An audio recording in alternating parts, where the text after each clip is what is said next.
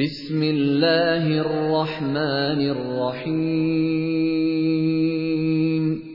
سبح اسم ربک الاعلی اے نبی اپنے رب برتر کے نام کی تسبیح کرو الذي خلق فسوى جس نے پیدا کیا اور تناسب قائم کیا والذي قدر فهدى جس نے تقدیر بنائی پھر راہ دکھائی والذي اخرج المرعى جس نے نباتات اگائی فجعله غثاء احوى پھر ان کو سیاہ کوڑا کرکٹ بنا دیا سنقرئك فلا تنسى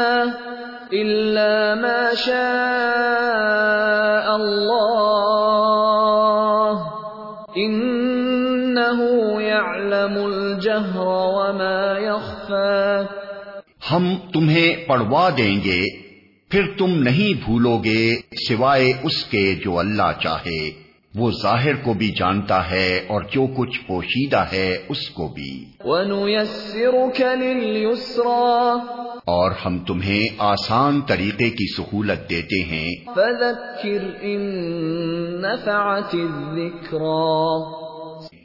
لہذا تم نصیحت کرو اگر نصیحت نافع ہو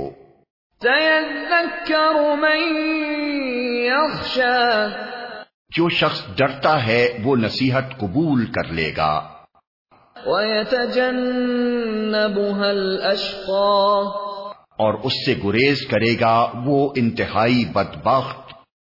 الذي يصلى النار الكبرى جو بڑی آگ میں جائے گا ثم لا يموت فيها ولا يحيا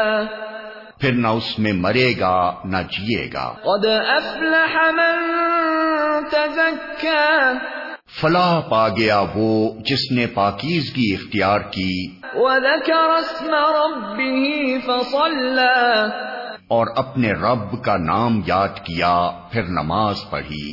بل تؤثرون الحياة الدنيا